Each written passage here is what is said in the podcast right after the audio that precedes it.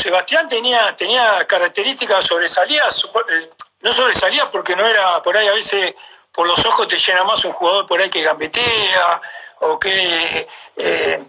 Sebastián era el recorrido que tenía, la pegada que tenía, los goles de tiro libre que hacía, eh, le pegaba como le pega ahora, le pegaba cuando tenía 15, 6 años, o sea, todo tiro libre que era fuera, fuera del área, cerca del área, era medianamente gol porque le pegaba firme, seco, eh, lo mismo cambio de frente, el despliegue que tenía.